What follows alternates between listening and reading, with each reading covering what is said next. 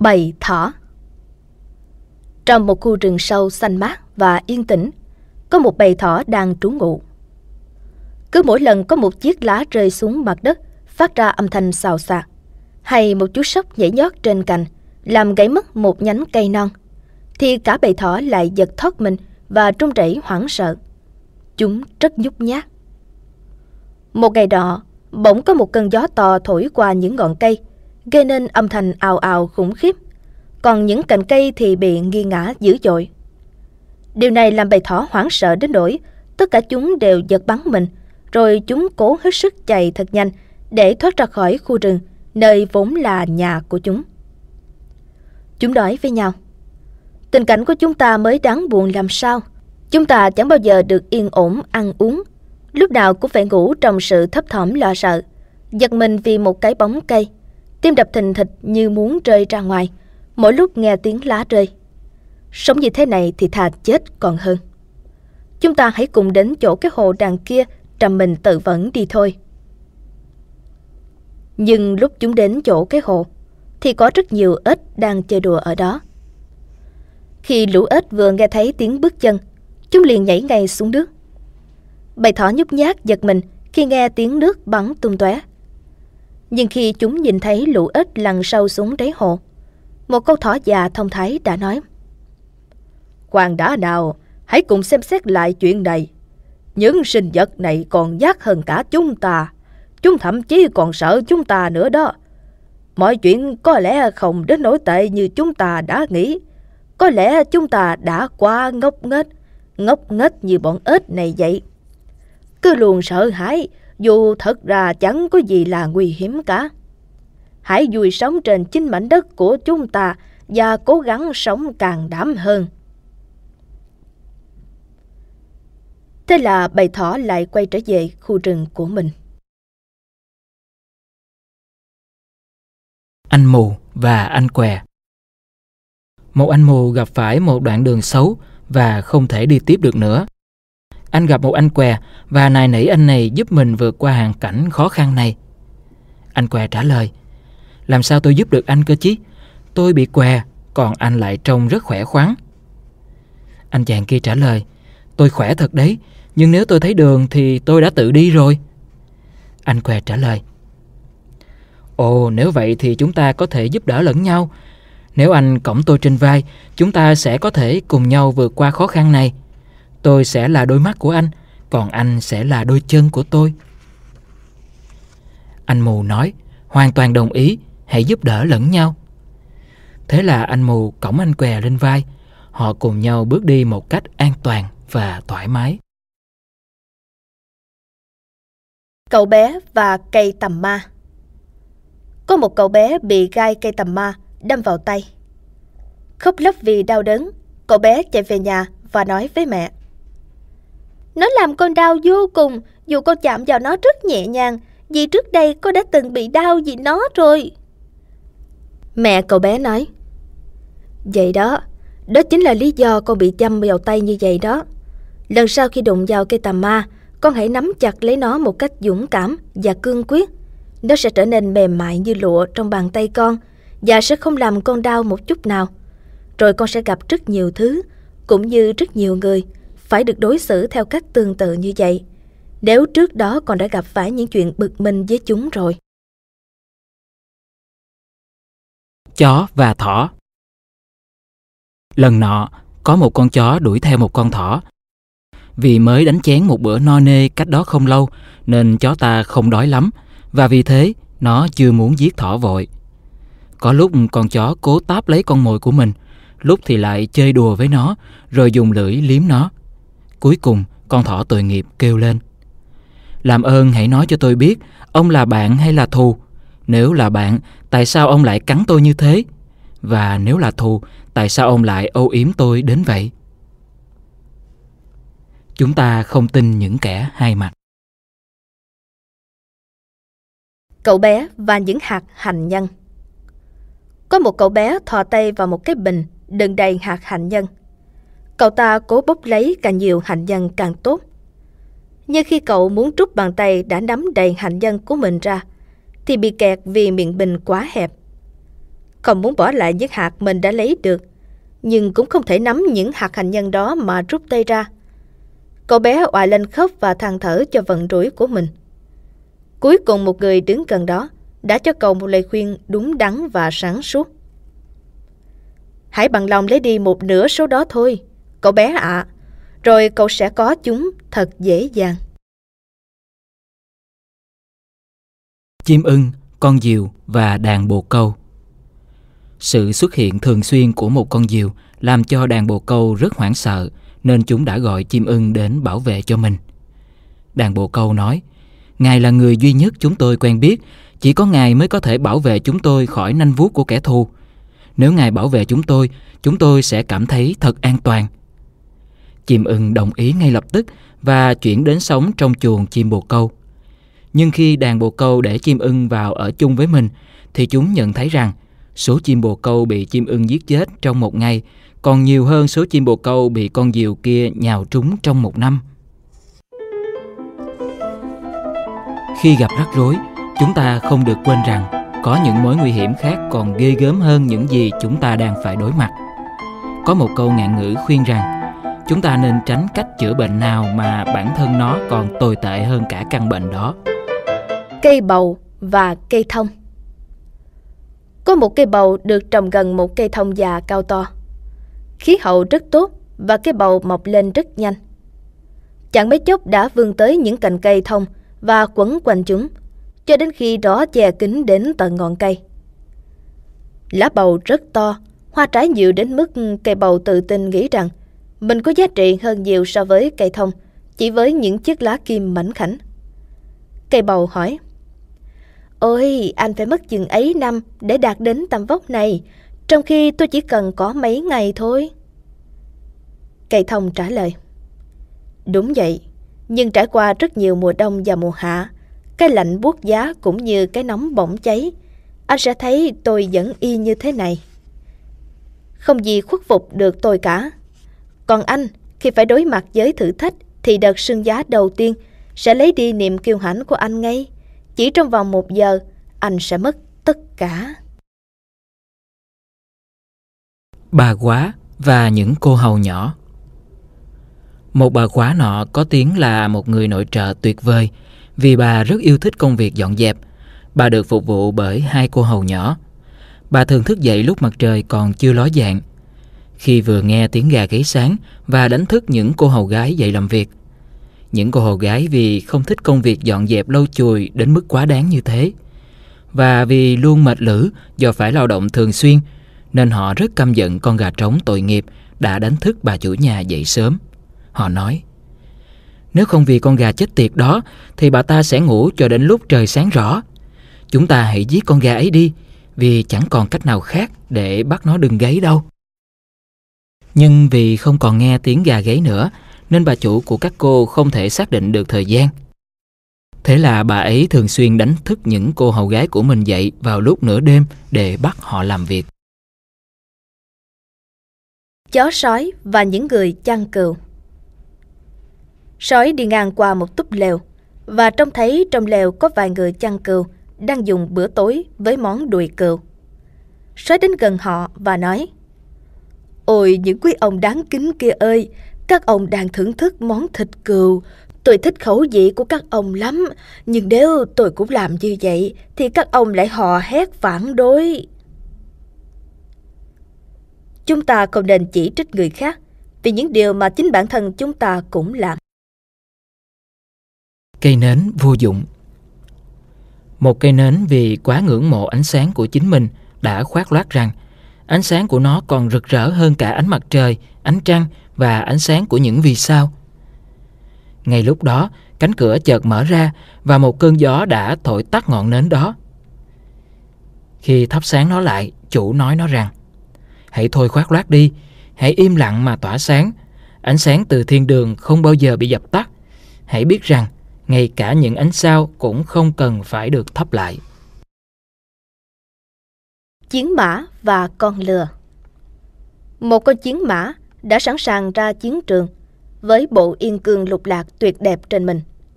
Đang phi nước kiệu trên đường, tiếng vó ngựa phi trên đường nghe như tiếng sấm dội.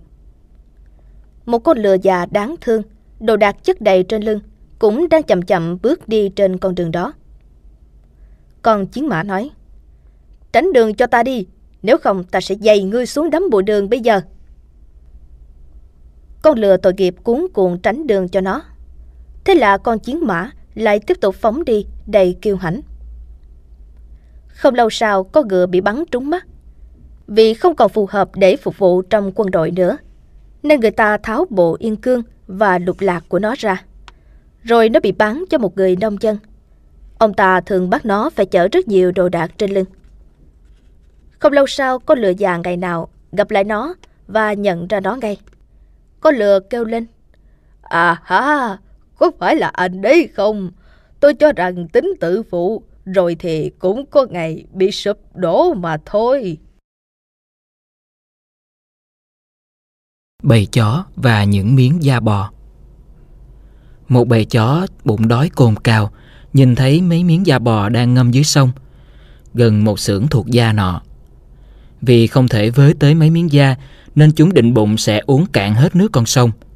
Nhưng chúng đã vỡ bụng chết vì uống quá nhiều nước trước khi chạm được đến mấy miếng da. Đừng cố làm những điều bất khả thi. Chim én và con quạ. Một lần, chim én và quạ tranh cãi với nhau về bộ lông của mình. Cuối cùng con quạ chấm dứt cuộc tranh cãi bằng cách nói rằng, lúc này thời tiết ấm áp thì bộ lông của người cũng ổn cho người đó, nhưng bộ lông của ta còn có thể bảo vệ ta khỏi chết rét khi mùa đông lạnh giá kéo đến. Con bò và con ếch.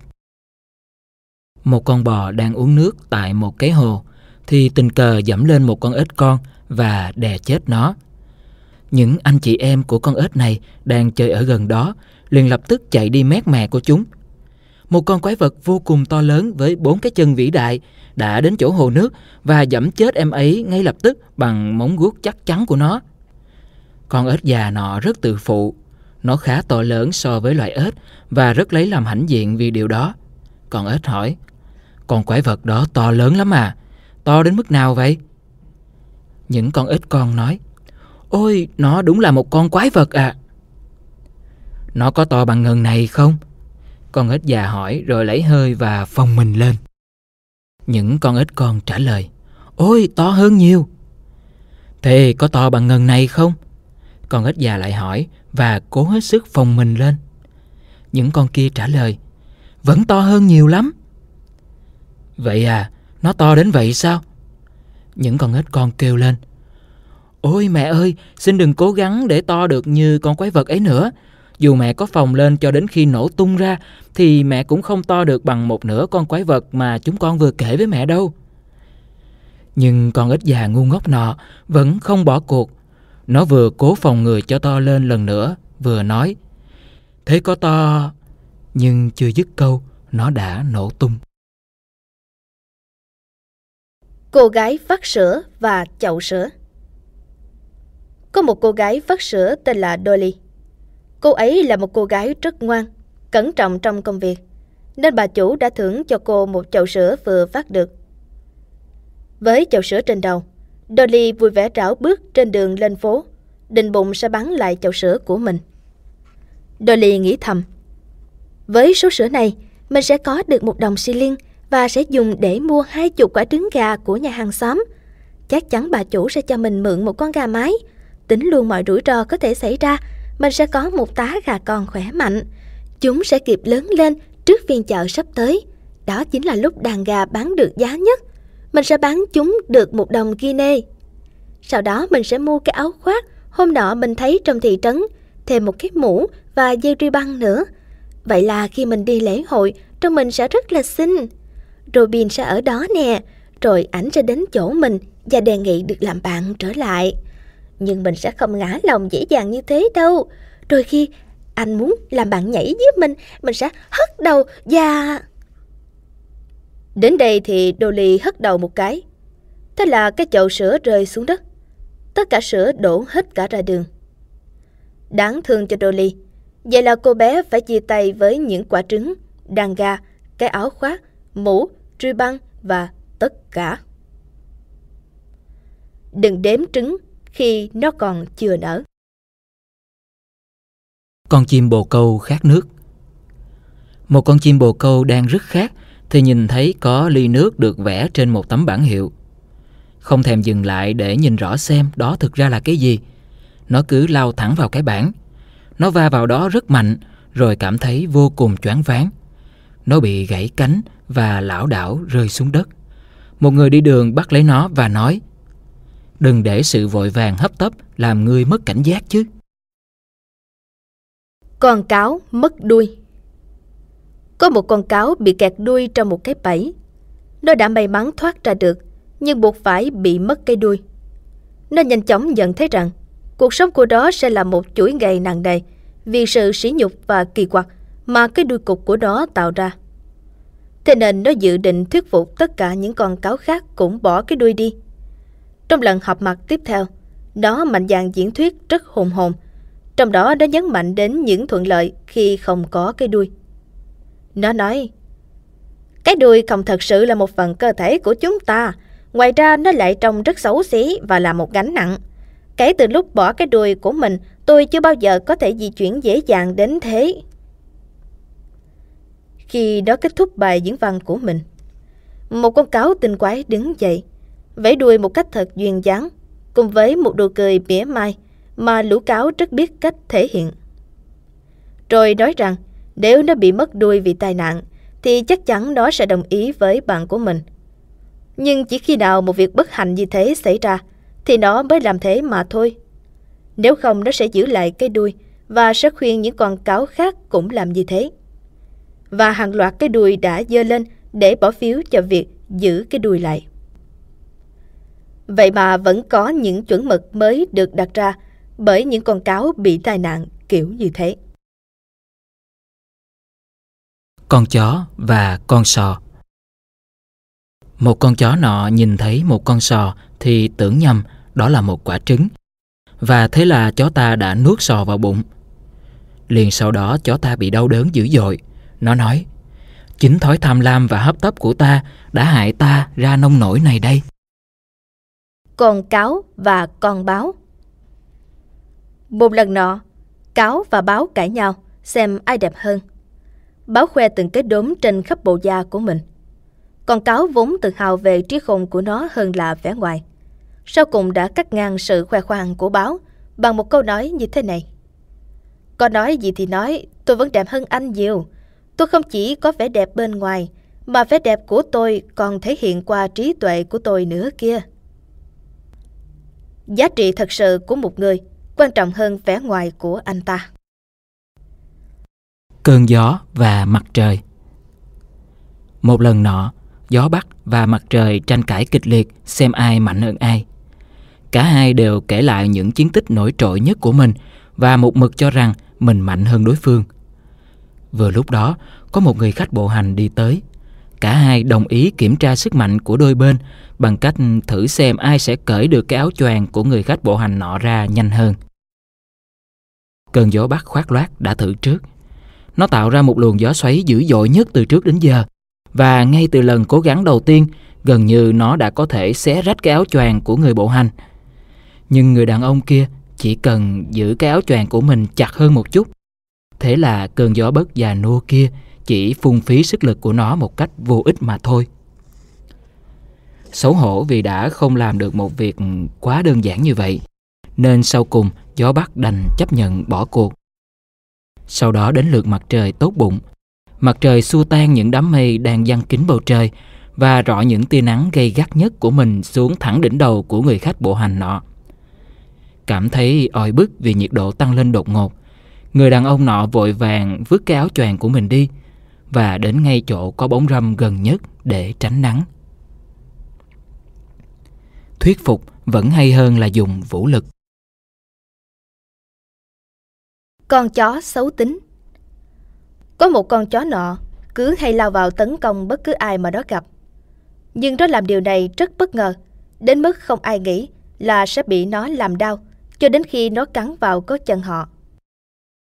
Nhằm cảnh báo cho người lạ biết mà tránh, đồng thời cũng để trừng phạt con chó, có lúc người chủ đeo vào cổ của nó một cái chuông. và có lúc ông bắt nó phải kéo một khúc gỗ nặng. Khúc gỗ này được cột vào vòng cổ của nó bằng một sợi dây xích. Lúc đầu con chó nọ còn cúi gằm mặt xuống, nhưng khi thấy chính cái chuông và khúc gỗ làm cho người ta chú ý đến mình nhiều hơn, thì nó lại lấy làm tự hào và chạy vòng quanh khu chợ để trưng chúng cho người ta chú ý. Thậm chí nó còn tỏ ra kiêu ngạo, huênh hoang với những con chó khác không giống như nó. Thế thế một con chó săn già đã nói: "Tại sao chú mày lại tỏ ra huênh hoang? Cứ như thể cái chuông và khúc gỗ của chú mày là những phần thưởng thế hả? Đúng là những vật nó khiến cho chú mày được nhiều người chú ý đến thật đấy. Nhưng khi người ta hiểu được ý nghĩa thật sự của chúng, thì chúng chính là điều đáng hổ thẹn cho chú mày, và là vật luôn nhắc nhở rằng chú mày là một con chó xấu tính." Nổi tiếng vì những phẩm chất tốt đẹp là một chuyện, nhưng tai tiếng vì những lỗi lầm của mình thì lại là chuyện khác. Con hươu ốm.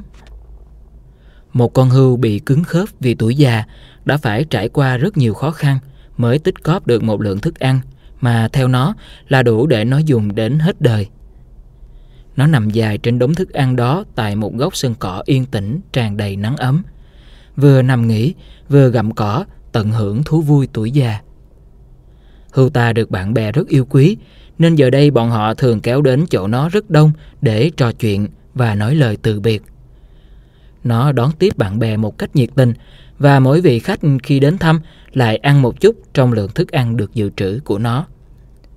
Cuối cùng, con hươu đáng thương nọ đã chết, nhưng không phải vì bệnh tật hay tuổi già, mà là vì thiếu đi lượng thức ăn mà bạn bè nó đã ăn hộ nó.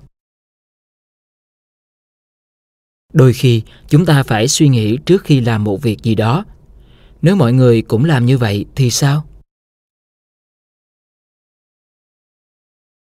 Con chuột và con voi. Một con chuột đang đi trên đường thì gặp một con voi rất to lớn đang chở trên lưng một ông hoàng, theo sau là đoàn tùy tùng của ông ta. Ngoài ra còn có một con chó, một con mèo, một con vẹt và một con khỉ mà ông hoàng rất yêu thích. Một đám đông ngưỡng mộ theo sau con thú to lớn và đoàn tùy tùng kia. Thế là cả con đường chật cứng. Con chuột nói với đám đông: "Các người mới ngốc nghếch làm sao? Có gì hay ho khi xem một con voi to như thế? Các người ngưỡng mộ kích thước to lớn của nó chứ gì. Chỉ có kích thước không thôi thì chả làm gì được cả. Cùng lắm thì nó cũng chỉ có thể dọa được những đứa con nít mà thôi. Và ta cũng có thể làm được điều đó mà. Ta cũng là một con vật đáng sợ như nó. Ta cũng có chừng đó chân tay, mắt mũi. Nếu các người chịu khó so sánh ta với nó, các người sẽ thấy rằng ta có những điểm nổi trội hơn nữa. Vậy thì lý do gì mà nó lại có quyền chiếm hết cả đường đi như thế, trong khi đường đi là của chung chứ có phải của riêng nó đâu?" Ngay lúc đó, có một con mèo từ trên cao đã nhìn thấy con chuột. Nó nhảy xuống đất và nhanh chóng làm cho con chuột hiểu ra rằng nó không phải là một con voi. Con nhím và bầy rắn. Một ngày nọ, một con nhím lang thang đi tìm nơi trú ngụ. Nó tìm thấy gia đình nhà rắn đang sống trong một cái hang ấm áp và đã đề nghị được cho vào ở cùng. Bầy rắn miễn cưỡng đồng ý, thế là nhím ta chui vào nhà của rắn. Nhưng bầy rắn nhanh chóng nhận thấy rằng những cái lông nhọn như gai của nhím thường đâm vào chúng và làm chúng đau đớn. Bầy rắn ước sao mình đã không cho nhím vào ở chung. Bầy rắn nói: "Nhím yêu quý ơi, làm ơn hãy đi đi, bạn to và nhiều gai nhọn quá." Nhưng con nhím nọ rất xấu tính, nó trả lời: "Ồ không, nếu các anh không thích ở đây thì các anh có thể đi chỗ khác. Riêng tôi thì thấy nơi này thật dễ chịu." Giữ một vị khách không mời ở ngoài cửa dễ hơn là cho anh ta vào nhà rồi bắt anh ta đi. Con đại bàng và mũi tên. Một con đại bàng cực kỳ hung ác làm tổ trên một mỏm đá cao sừng sững. Đậu trên đó, nó có thể quan sát được mọi chuyển động của những con thú mà nó muốn bắt làm mồi, rồi chờ thời cơ thích hợp để quắp lấy chúng mang đi. Những sinh vật tội nghiệp đó không có cách nào tự vệ trước một kẻ thù như vậy. Thế nhưng lần đó, có một cung thủ đã nhìn thấy con đại bàng đang đứng ở chỗ nấp của nó và quan sát nhất cử nhất động của một con thỏ ngây ngô. Cung thủ đã nhắm bắn và làm Có Đại Bàng bị thương chí mạng. Có Đại Bàng nhìn mũi tên đã ghim vào tim mình và nhận ra lông gắn trên đuôi mũi tên là của chính nó. Những sợi lông đã rơi ra mỗi khi nó lao xuống bắt mồi. Nó kêu lên: "Ôi, thật là đau đớn gấp đôi khi ta phải bỏ mạng vì một mũi tên có gắn lông cánh của chính mình." Con sói đội lốt cừu. Có một con sói đội lốt cừu và người ta đã tưởng nhầm nó là một con cừu. Nhờ thế nó đã lẻn được vào giữa bầy cừu. Nó đã có cơ hội trốn thoát cùng với bao nhiêu cừu tùy thích. Nhưng thời gian để nó làm việc thật là ngắn ngủi, vì người chăn cừu đã phát hiện ra nó khi đi kiểm tra chuồng cừu vào ban đêm. Anh ta trói con sói vào một cái cây và cứ để nó bị treo lơ lửng ở đó, vẫn trong cái lốp cừu, như một lời cảnh báo cho những con sói khác lãng vãng quanh đó. Vài người chăn cừu khác tình cờ đi ngang qua đã nhìn thấy nó và dừng lại để hỏi xem tại sao con cừu lại bị đối xử như vậy. Khi họ đến gần hơn và nhận ra rằng đó không phải là một con cừu mà là một con sói, thì người chăn cừu nói rằng: "Đây là cách tôi đối xử với một con chó sói, dù tôi có thấy nó đang ở trong bộ dạng của một con cừu đi chăng nữa." Con gấu và hai người đàn ông. Hai người đàn ông đang đi cùng nhau thì bỗng nhiên có một con gấu xuất hiện trên đường. Một người nhanh chóng trèo lên một cái cây và cố giấu mình trong những nhánh cây rậm rạp. Người kia nhận thấy mình sắp bị tấn công, bèn nằm sải trên nền đất. Khi con gấu lại gần dùng mũi đánh hơi và hít ngửi khắp người anh ta, thì anh ta liền nín thở, giả vờ chết rồi. Con gấu bỏ đi, vì người ta vẫn hay nói rằng loài gấu không bao giờ động vào xác chết. Khi con gấu đã đi khỏi, người đang trốn trên cây bèn tuột xuống, chạy đến chỗ bạn mình và hỏi đùa rằng: "Sao? Con gấu đó đã thì thầm cái gì vào tai anh vậy?" Người kia nghiêm trang trả lời: "Nó đã cho tôi một lời khuyên. Đừng bao giờ đồng hành cùng một người bỏ rơi anh trong lúc hoạn nạn." Con sói và người chăn cừu. Một con sói đi theo bầy cừu trong suốt một thời gian dài mà không cố làm hại một con nào cả. Ban đầu người chăn cừu còn để ý coi chừng sói, theo dõi chặt chẽ, không cho nó đến quá gần. Nhưng rồi ngày qua ngày, thấy con sói chẳng hề có vẻ gì muốn làm hại bất cứ con cừu nào cả, nên anh ta cho phép nó đến gần hơn. Rồi sau cùng, nó đã lọt được vào giữa bầy cừu và trông nom chúng như một con chó chăn cừu.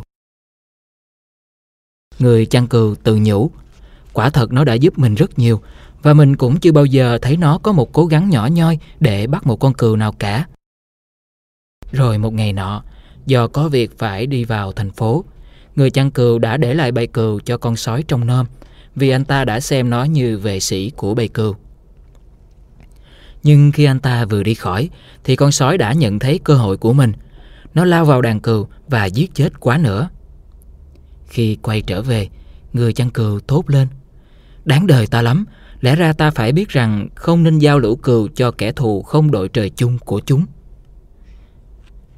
Bản tính xấu xa không sớm thì muộn cũng sẽ tự bộc lộ.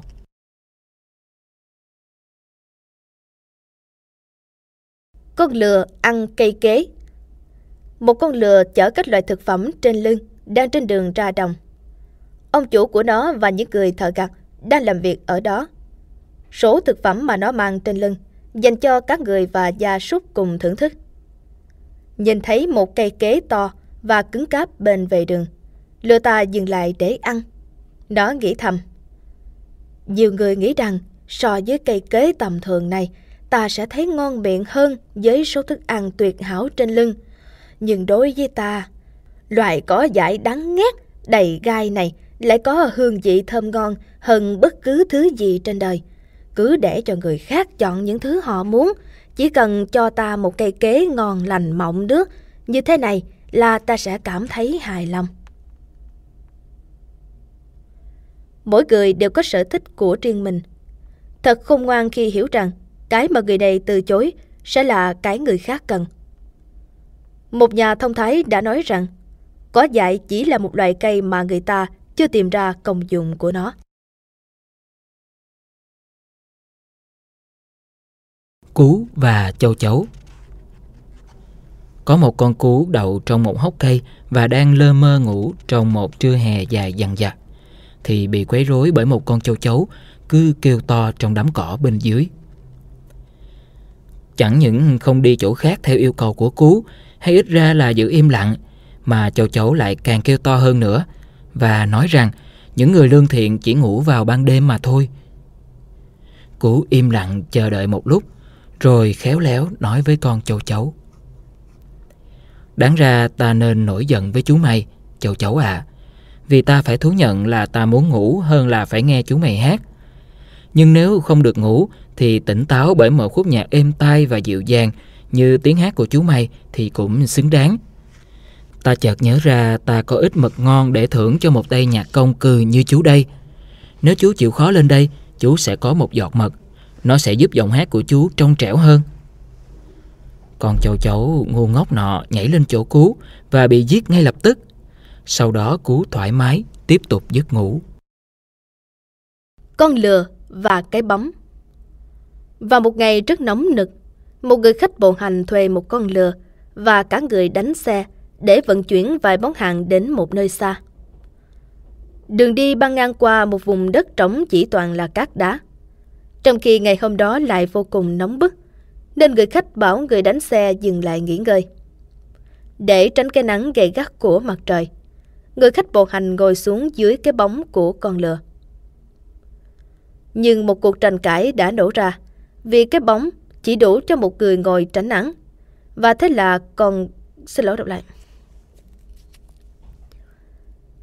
thế là người cưỡi lừa, một gã thanh niên rất mạnh mẽ, cường tráng, đã thô lỗ đẩy người khách bộ hành sang một bên để giành lấy chỗ ngồi cho mình và nói: "Khi anh thuê con lừa của tôi, anh có nói gì đến việc thuê luôn cả cái bóng của nó đâu. Nếu bây giờ anh muốn ngồi đây, anh phải trả tiền để thuê luôn cả cái bóng nữa."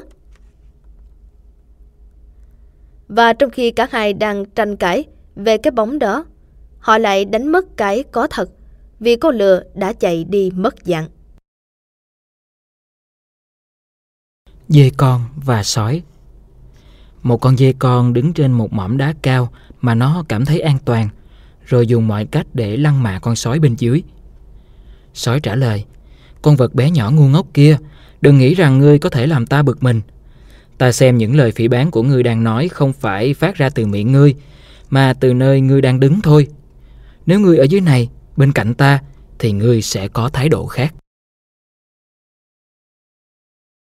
Con ngựa và kỵ sĩ. Một kỵ sĩ nọ đã trải qua đủ mọi khó khăn gian khổ cùng với con ngựa của mình. Trong suốt thời gian xảy ra chiến tranh, chú ngựa luôn được xem là người bạn đồng hành và là trợ thủ đắc lực của anh. Ngựa ta được chải lòng cẩn thận mỗi ngày, được cho ăn cỏ khô và yến mạch. Nhưng khi chiến tranh kết thúc, khẩu phần cỏ khô và ngũ cốc bị cắt giảm. Ngựa phải ăn trấu và bất cứ thứ gì nó có thể tìm thấy bên vệ đường. Nó cũng bị bắt phải làm việc cực nhọc và thường phải chở những kiện hàng nặng quá sức mình. Thời gian qua đi, chiến tranh lại nổ ra. Người kỵ sĩ nọ mang bộ yên cương ra, đặt lên lưng con ngựa của mình. Sau khi đã khoác lên người bộ áo giáp nặng trịch, anh ta leo lên lưng ngựa và phóng ra chiến trường. Nhưng con ngựa không còn chịu nổi sức nặng đó nữa, nó ngã lăn ra. Nó nói với ông chủ mình: "Ngài phải ra trận bằng chính đôi chân của mình đi thôi, vì ngài đã biến tôi từ một con chiến mã thành một con lừa rồi. Nếu anh coi thường bạn bè của mình khi anh không cần đến họ, thì đừng mong rằng họ sẽ giúp đỡ anh những khi anh lại cần đến họ." Hai con dê. Có hai con dê cùng đi qua một cái cầu từ hai phía ngược nhau, mà chiều rộng của cầu thì chỉ đủ cho từng con dê một đi qua. Khi gặp nhau ở giữa cầu, không con nào chịu nhường đường cho con nào. Chúng lấy sừng hút nhau để giành đường đi, cho đến khi cả hai cùng rơi tõm xuống dòng nước chảy xiết bên dưới và bị chết đuối.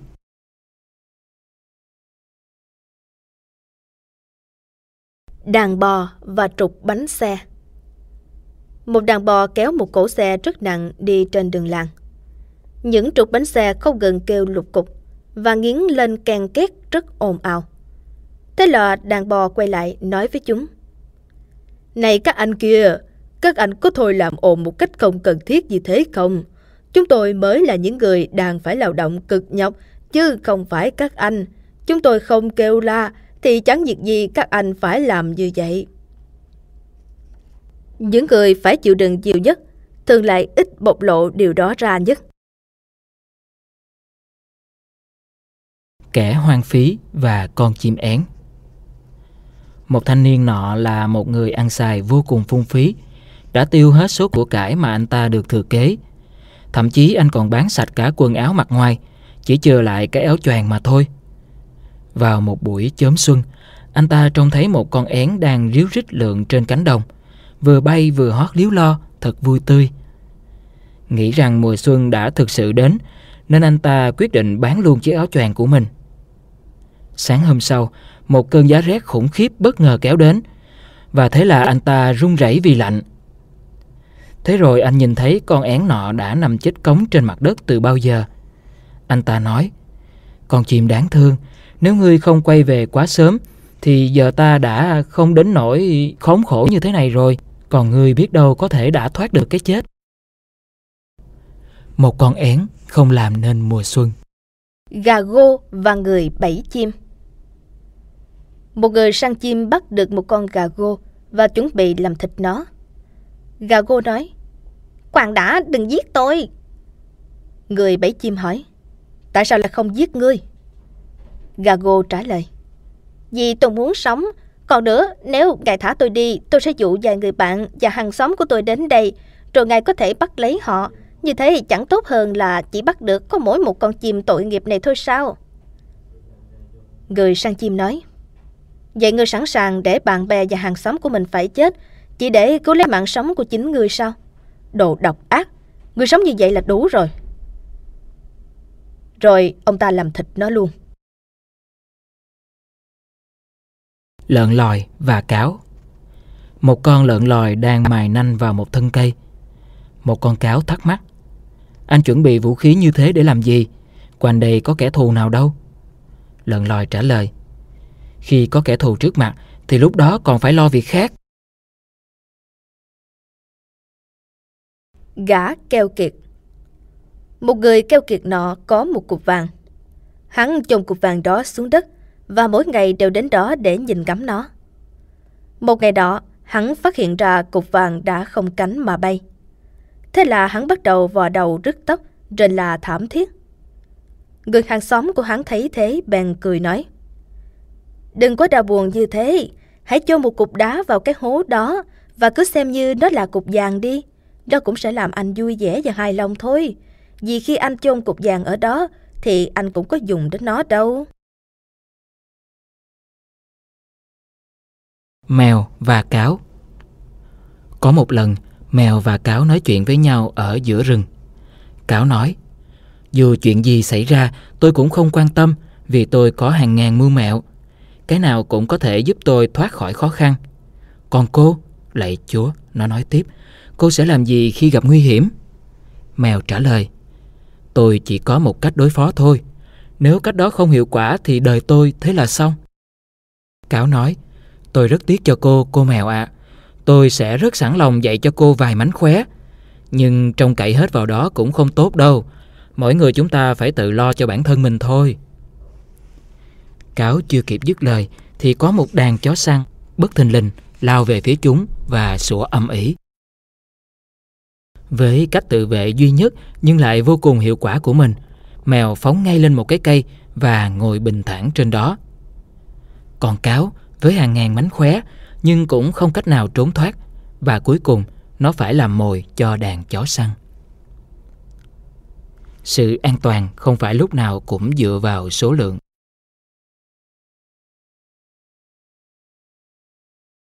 Hai cái nồi. Có hai cái nồi bị cuốn trôi trong dòng nước. Một cái làm bằng đất nung, còn cái kia làm bằng đồng thau. Cái nồi đồng thau chủ động bắt chuyện. Nó nói: Đằng nào chúng ta cũng đã trở thành bạn đồng hành rồi, hãy tỏ ra thân thiện với nhau nhé. Đoàn kết là sức mạnh, dù chúng ta có bị cuốn đi ngoài ý muốn thì bất mãn cũng chẳng được gì, có thể chúng ta sẽ gặp may. Nhưng cái nồi đất đã nói ngay: xin anh đừng đến quá gần tôi sợ anh phát khiếp, y như tôi sợ dòng sông này vậy. Vì nếu anh chạm vào tôi dù thật nhẹ thì chắc chắn tôi cũng sẽ vỡ tan ngay.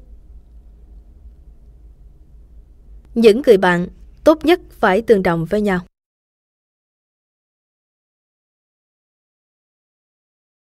Nai con và mẹ. Một lần, Nai con hỏi mẹ: mẹ ơi, con không hiểu tại sao mẹ lại phải sợ lũ chó như vậy.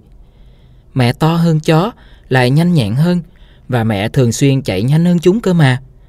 Tại sao chỉ cần nhắc đến chó săn là mẹ lại hoảng sợ đến như vậy? Nai mẹ mỉm cười với đứa con non nớt, can đảm của mình. Nó nói: mẹ biết rất rõ điều đó. Tất cả những điều con nói đều đúng. Mỗi lần mẹ nhìn vào đôi chân dài của mình, mẹ nhớ tất cả những lợi thế mà con vừa nói. Vậy mà mỗi khi nghe tiếng sủa, dù chỉ của một con chó thôi, mẹ lại sợ chết khiếp. Không một lý lẽ nào có thể mang lại sự can đảm cho một kẻ nhút nhát. Hai người đi đường. Có hai người cùng đi qua một khu rừng. Một người nhìn thấy một cái rìu nằm dưới đất và nhặt nó lên. Anh ta nói với bạn đồng hành của mình: nhìn này, tôi nhặt được một cái rìu. Người kia nói: đừng nói anh nhặt được nó, mà phải nói là chúng ta nhặt được nó mới đúng. Vì chúng ta là bạn đồng hành, chúng ta nên chia sẻ nó với nhau chứ.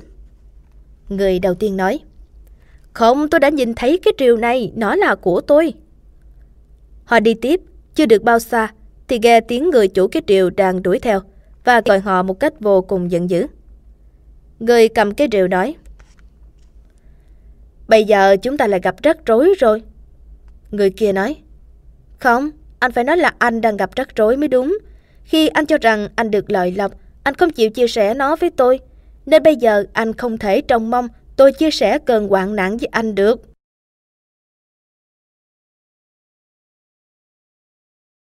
Người Ả Rập và con lạc đà. Trong một đêm giá buốt, một người Ả Rập đang ngồi trong lều thì thấy tấm rèm được vén lên nhẹ nhẹ. Rồi khuôn mặt con lạc đà của anh ta thò vào. Anh ta ân cần hỏi: chuyện gì vậy? Con lạc đà nói: lạnh quá ông chủ ơi, tôi chịu không nổi. Ông làm ơn cho phép tôi được thò đầu vào trong lều nhé. Tất nhiên rồi, người Ả Rập nhân hậu nọ trả lời, và con lạc đà đứng thò đầu vào trong lều. Một lúc sau, con lạc đà lại nài nỉ: liệu tôi có thể giữ ấm cổ mình một chút được không?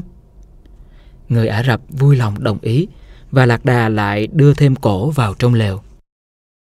Nó đứng đó, quay đầu qua lại một cách khó khăn, và chẳng mấy chốc nó lại nói: đứng như thế này khó chịu quá, cho tôi đặt hai chân trước của mình vào trong lều nhé.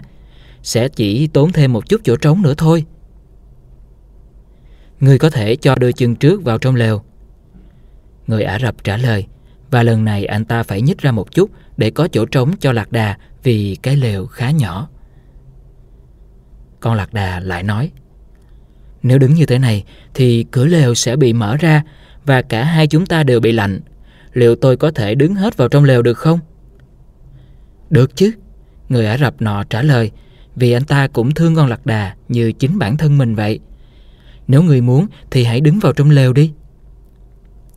Nhưng lúc này thì rõ ràng là cái lều quá nhỏ cho cả hai. Khi đã chen được vào trong lều, con lạc đà nói: xét cho cùng tôi nghĩ rằng sẽ không có đủ chỗ cho cả hai chúng ta. Ngài nhỏ hơn, tốt hơn là ngài nên đứng ra bên ngoài. Thế thì sẽ có đủ chỗ cho tôi. Thế là con lạc đà lấn tới một chút, và người Ả Rập nọ bị đẩy ra khỏi lều ngay lập tức.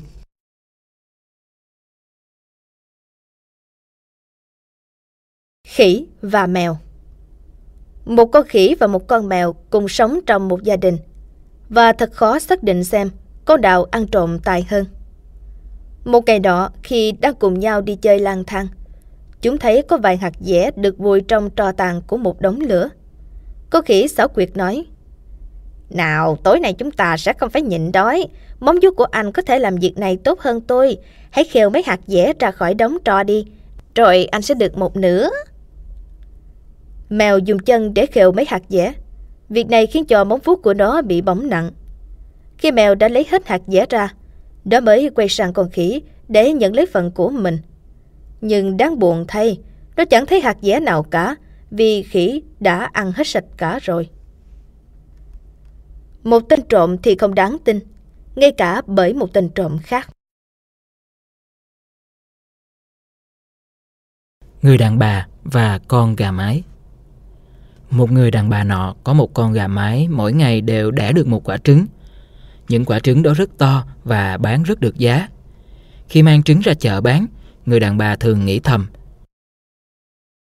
bọn họ đều rất vui vẻ khi mua được trứng gà của ta. Ta có thể dễ dàng bán được nhiều trứng hơn nữa. Dần dần, bà ta cảm thấy mỗi ngày chỉ có một quả trứng là không đủ. Bà ta nói: nếu ta tăng khẩu phần lúa mạch hàng ngày lên gấp đôi, có thể con gà mái sẽ đẻ 2 trứng mỗi ngày thay vì chỉ có 1 trứng. Thế là bà ta tăng lượng thức ăn lên gấp đôi và con gà mái trở nên rất béo tốt và mỡ màng. Nhưng nó cũng ngưng không đẻ trứng nữa.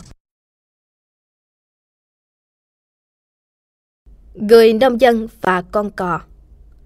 Một người nông dân giăng lưới trên cánh đồng của mình để bắt lũ sếu và vịt trời đến phá phách ruộng ngô mới gieo. Một lần đó, ông ta bẫy được vài con sếu và vịt trời. Ngoài ra còn có cả một con cò. Mấy con sếu và vịt trời chấp nhận số phận của mình, nhưng con cò lại rất phiền muộn và van xin thần tha thiết đột lợi. Nhưng con cò lại rất phiền muộn và van xin thảm thiết để được tha mạng. Trong số các lý do vì sao nó không đáng phải chết, thì con cò nói rằng nó không phải sếu, cũng không phải vịt trời, mà chỉ là một con cò vô hại và đáng thương, luôn cố gắng phụng dưỡng cha mẹ một cách tốt nhất, trong khi khả năng của nó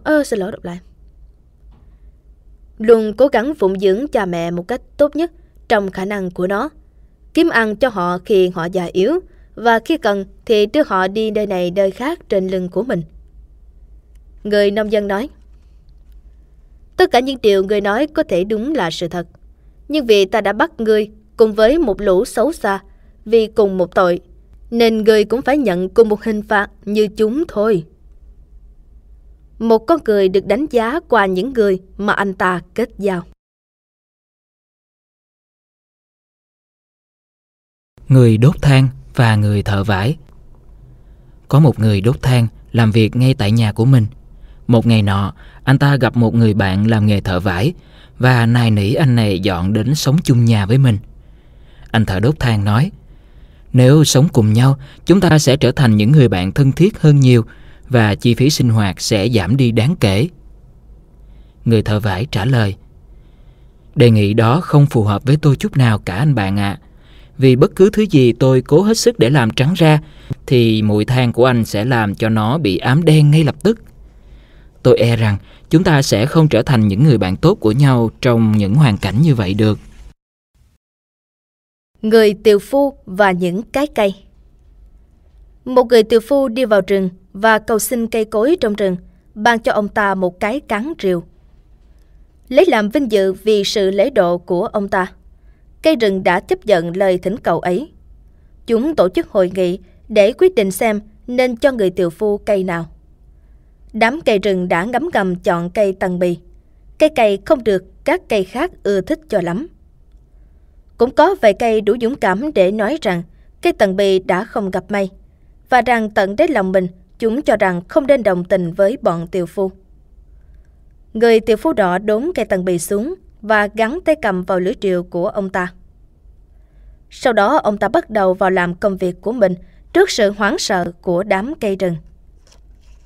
Bằng những nhát rìu rất mạnh, ông ta nhanh chóng đốn ngã tất cả những cây cổ thụ cao quý trong khu rừng. Một cây sồi già vừa than khóc muộn màng cho số phận những người bạn của mình, vừa nói với cây tuyết tùng đứng gần đó: chúng ta đã đánh mất mình ngay từ quyết định đầu tiên. Nếu chúng ta không sẵn lòng từ bỏ quyền lợi của cây tần bì như thế, có lẽ chúng ta sẽ còn đứng vững trong một thời gian dài nữa.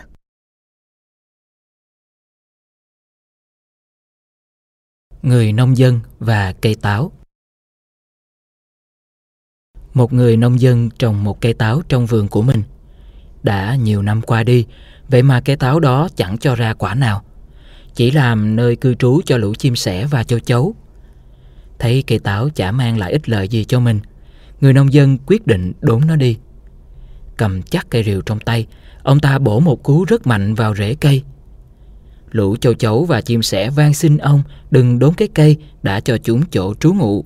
Chúng nói, nếu ông không chặt cái cây đi, chúng tôi sẽ cố hết sức để bù lại cho ông giá trị tương đương với lượng gỗ mà ông có được. Chúng tôi sẽ giúp ông cảm thấy thoải mái hơn khi làm việc bằng những bài hát vui tươi của mình. Nhưng người nông dân chẳng đoái hoài gì đến chúng, tiếp tục bổ thêm một nhát, rồi một nhát nữa vào thân cây táo. Khi ông ta chặt đến lỗ hổng bên trong thân cây, ông tìm thấy một cái tổ ong đầy mật. Người nông dân nếm thử mật ong và ngay lập tức vứt rìu xuống. Từ đó trở đi, cái cây được chăm sóc rất chu đáo. Lũ chim sẻ và châu chấu vẫn có nơi trú ngụ. Dù vậy, chúng vẫn không thể quên rằng người đàn ông nọ chỉ vì tư lợi nên mới giữ lại nơi trú thân của chúng.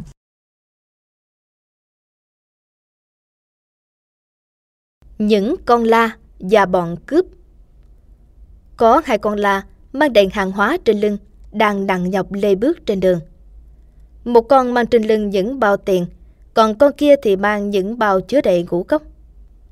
Con la mang tiền trên lưng ngẩng cao đầu, bước đi một cách oai dậy, vừa đi vừa lúc lắc cái chuông đeo trên cổ. Còn con kia chậm rãi theo sau, một cách im lặng. Đột nhiên có một băng cướp lao về phía chúng. 9 tiếng bước chân mạnh mẽ hiên ngang và tiếng chuông kêu len keng đã làm cho bọn cướp chú ý. Còn là chở tiền vàng trên lưng chống cự dữ dội. Thế nên chúng tóm lấy bao vàng trên lưng và dùng vũ khí làm cho nó bị thương. Khi nghe có tiếng bước chân người, bọn cướp liền bỏ chạy. Còn là kia nói, thật mừng là ta đã không màng đến việc làm ra vẻ nhưng cười, nên ta mới không mất gì cả. Và ta cũng chẳng bị thương chút nào. Càng gây chú ý thì càng mang đến nhiều mối họa.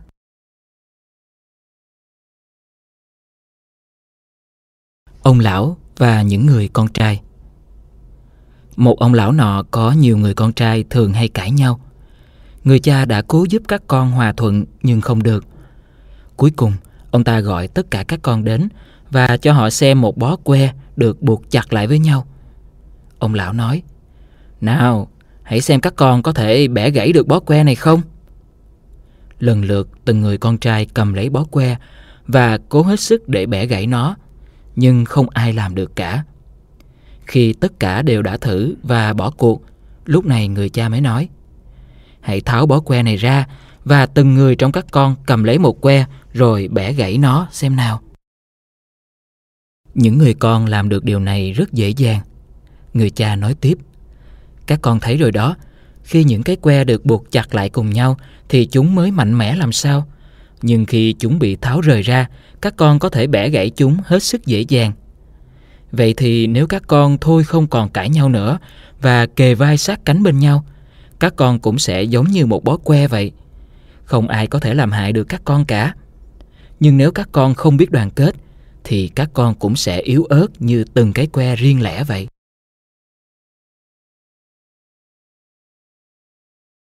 Quạ gáy xám và con cừu. Một con quạ đậu trên lưng một con cừu và cứ kêu mãi không thôi. Cừu nói, im lặng đi nào, con chim ồn ào kia, ngươi đang làm phiền ta đấy. Nếu ta là một con chó, ngươi sẽ không bao giờ dám làm như thế. Con quạ trả lời, quạ, đúng rồi, ngươi nói rất đúng. Ta không bao giờ dây dưa với những kẻ khó chịu và đầy thù hằn cả. Nhưng ta thích quấy rầy những sinh vật hiền lành, đáng thương như ngươi.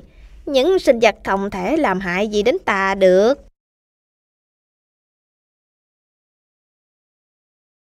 Thần Hercules và người đánh xe. Một người đánh xe đi ngang qua một con đường lầy lội. Bánh xe bị lún sâu vào bùn, khiến đàn ngựa không thể tiến thêm được bước nào nữa. Không một chút cố gắng để giải quyết vấn đề, người đàn ông nọ liền quỳ xuống và cầu xin thần Hercules đến giúp anh ta vượt qua khó khăn. Thần Hercules nói, Anh chàng lười biếng kia, hãy tì vai ngươi vào bánh xe, động tay động chân đi, làm những gì ngươi có thể làm đi đã. Rồi sau đó, nếu ngươi cần sự giúp đỡ của ta, thì ngươi sẽ toại nguyện. Hãy nhớ lấy câu này, Thánh Thần chỉ giúp những người biết tự giúp mình mà thôi. Thần Jupiter và con ong. Một con ong tặng cho thần Jupiter một lọ mật, khiến thần rất vui lòng, và hỏi con ong muốn được thưởng công như thế nào. Con ong đang mang một mối thù oán trong lòng, vì nó đã bị lấy mất số mật dự trữ cho mùa đông, nên nó muốn thần Jupiter ban phép sao cho hễ nó chích vòi vào bất cứ đâu thì chỗ đó sẽ có chết chóc. Thần Jupiter bất đắc dĩ đành phải phó mặc sự an nguy của loài người cho con côn trùng nhỏ bé, lòng đầy thù hận và cảm thấy rất bực mình vì điều ước xấu xa của con ong. Vì vậy, để giữ lời hứa của mình, thần phán rằng tùy thần sẽ ban cho nó sức mạnh hủy diệt, nhưng nó phải cẩn thận khi sử dụng đến khả năng này. Vì mỗi khi nó chích vào nơi nào, thì nó sẽ bị trùng kim ở đó, và vì vậy sẽ mất đi mạng sống của chính mình. Người gây ra tai họa thường phải hứng chịu nhiều bất hạnh hơn so với nạn nhân của tai họa đó. Thần Jupiter và hai cái túi. Người ta kể lại rằng, có lần thần Jupiter đã cho con người hai cái túi, một cái để đựng lỗi lầm của những người xung quanh, còn một túi để đựng những lỗi lầm của chính bản thân mình. Một cái túi rất nhỏ so với túi kia, cả hai túi được buộc chung vào một cái đai để đeo trên vai, một túi đằng trước, một túi đằng sau. Con người giữ cái túi lớn ở đằng trước để đựng lỗi lầm của những người xung quanh, còn cái túi nhỏ đằng sau để đựng lỗi lầm của chính bản thân anh ta. Thế nên cái phía trước luôn hiển hiện trước mắt anh ta, còn cái túi đằng sau thật khó có thể nhìn thấy. Thói quen này đã xuất hiện từ rất sớm và ngày nay vẫn còn rất phổ biến.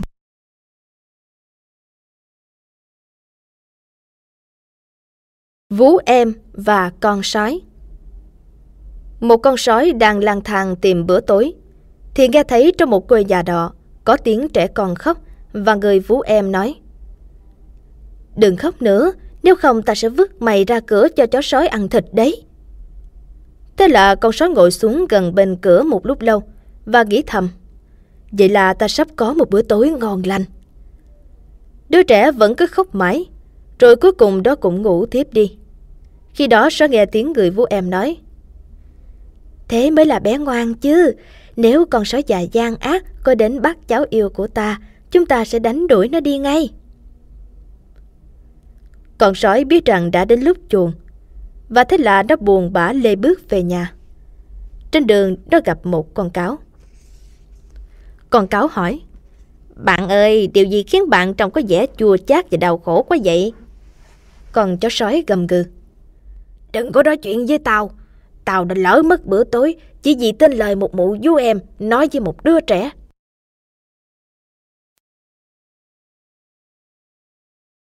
Thần Mercury và người tiều phu. Một người tiều phu đang đốn cây bên cạnh dòng sông, vô tình làm rơi cái rìu xuống dòng nước đang chảy xiết. Bất ngờ làm mất phương tiện kiếm sống, anh ta ngồi xuống bên bờ sông và khóc than cho số phận hẩm hiu của mình. Anh ta hết sức ngạc nhiên khi thần Mercury xuất hiện và hỏi anh ta chuyện gì đã xảy ra. Sau khi nghe chuyện không may của người tiều phu nọ, thần lặn xuống đáy sông rồi mang lên một cây rìu vàng, hỏi người tiều phu xem đó có phải là cây rìu anh đã đánh mất không. Khi anh ta trả lời rằng đó không phải là rìu của mình, thần Mercury lại lặn xuống và quay lại với một cây rìu bạc trong tay.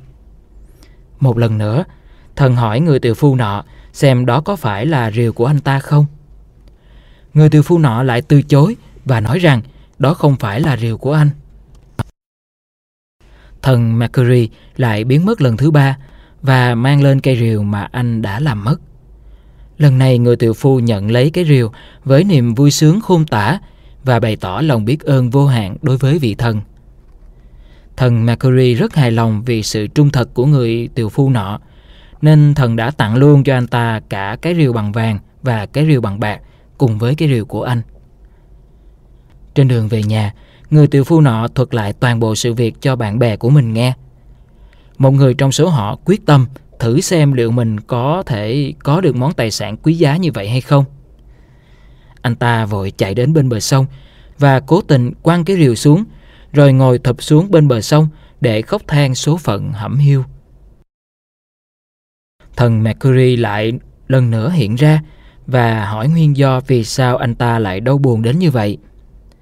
Sau khi nghe anh ta kể đầu đuôi câu chuyện, thần lại lặn xuống đáy sông và mang lên một cây rìu bằng vàng, rồi hỏi xem đó có phải là rìu của anh ta không. Mờ mắt khi thấy cây rìu bằng kim loại quý, anh chàng này đã nhanh nhẩu trả lời rằng đó đúng là cây rìu của mình và cố gắng giật lấy nó. Vì thần nhận thấy sự dối trá và tham lam của hắn, nên không chỉ từ chối đưa cho hắn cây rìu bằng vàng, mà còn không trả lại cho hắn cây rìu của hắn. Người mù và con sói con. Một người mù đã quen với việc phân biệt những con vật khác nhau bằng cách dùng tay chạm vào chúng. Người ta mang đến cho anh ta một con sói con và yêu cầu anh ta nói xem đó là con gì. Vì không chắc chắn nên anh ta nói: "Tôi không biết chính xác đây là con cáo con hay con sói con, nhưng có một điều tôi biết rất rõ là nó sẽ không an toàn nếu nhốt nó chung với đàn cừu." Những mầm móng tội lỗi được bộc lộ từ rất sớm. Thần rừng và người khách bộ hành. Vào một mùa đông nọ, thần rừng đang dạo quanh khu rừng của mình thì gặp một người khách bộ hành đang lả đi vì đói và sắp chết cống. Thần rừng rất thương cảm cho người đàn ông và mời ông ta về hang của mình để ăn uống và trú chân. Trên đường đi, người đàn ông không ngừng hà hơi vào đôi bàn tay của mình. "Tại sao ngươi lại làm thế?" Thần rừng hỏi, vì thần không hiểu lắm về thế giới loài người. Người đàn ông trả lời: "Để đôi bàn tay của tôi ấm lên, chúng tê cống cả rồi." Đến hang, thần rừng lấy cho người đàn ông một chén súp thịt nhừ còn bốc khói và đặt nó trước mặt ông ta. Người đàn ông háo hức chộp lấy bát súp và bắt đầu cố hết sức thổi vào cái bát. Thần rừng kêu lên: "Sao lại thổi nữa à? Súp chưa đủ nóng sao?" Người đàn ông nọ trả lời: "Thực sự là rất nóng rồi. Đó chính là lý do vì sao tôi thổi nó. Tôi muốn súp nguội bớt để có thể ăn được." Người đàn ông vừa nói xong, vị thần rừng thảng thốt kêu lên: "Hãy cút đi, ta không muốn dây dưa với một kẻ có thể ra lúc thì hơi nóng, lúc thì hơi lạnh từ miệng như ngươi."